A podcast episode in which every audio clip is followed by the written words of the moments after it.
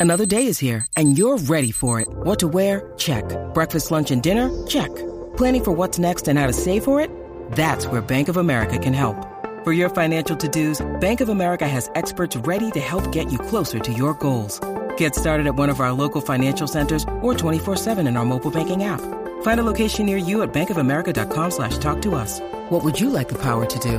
Mobile banking requires downloading the app and is only available for select devices. Message and data rates may apply. Bank of America and a member FDIC.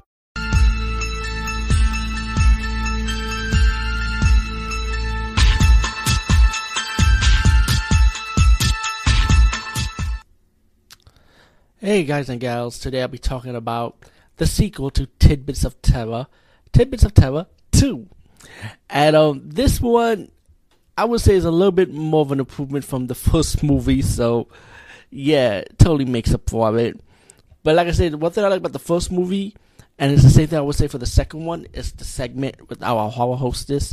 And actually, I mentioned it, she's a succubus named Leah Luna, Defender of Darkness played by Jamie Leah. Uh, she's one to watch out for because her charisma and her slick style of doing the horror hosting for these two movies was really well done. And this time, her segment in the sequel is that she got she's she wanted a roommate and she got a roommate that's a guy, but the guy ended up turning invisible and he disrespects her privacy.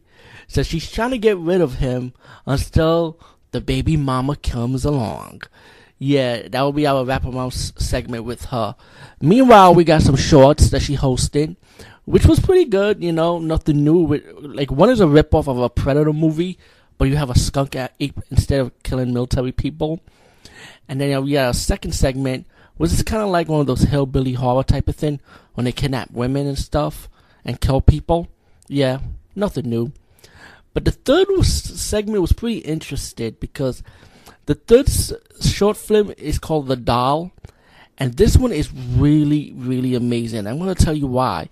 Because if this guy, if this is one of his older shorts, then it shows. But if this is something like new he did like in 2000, let me see how amazing it is because it looked like it was shot in the 50s, like the black and white era of the 50s, because you can see the 50s car, the outfit that the, the two guys were wearing, and the environment with the couch and even the glass was like from the 1950s.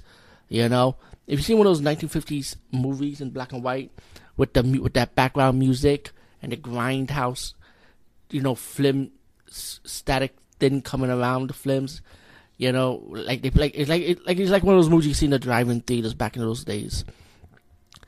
And let me say, they got that shit left to right, like spot on the money. Like it's amazing. But the, that segment was about some guy. He killed a man, and uh, and a witness was a girl. The guy decided to kill the girl, but then the doll that the girl was carrying ended up hunting the guy in his visions and stuff. So everywhere he runs, he sees that doll.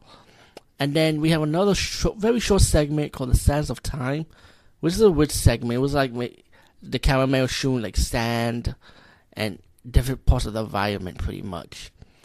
But all in all, Tidbits of Terror 2, I would say is definitely, when it comes to the short part, short part of it, like the film shorts, pretty much more of an improvement from the first movie.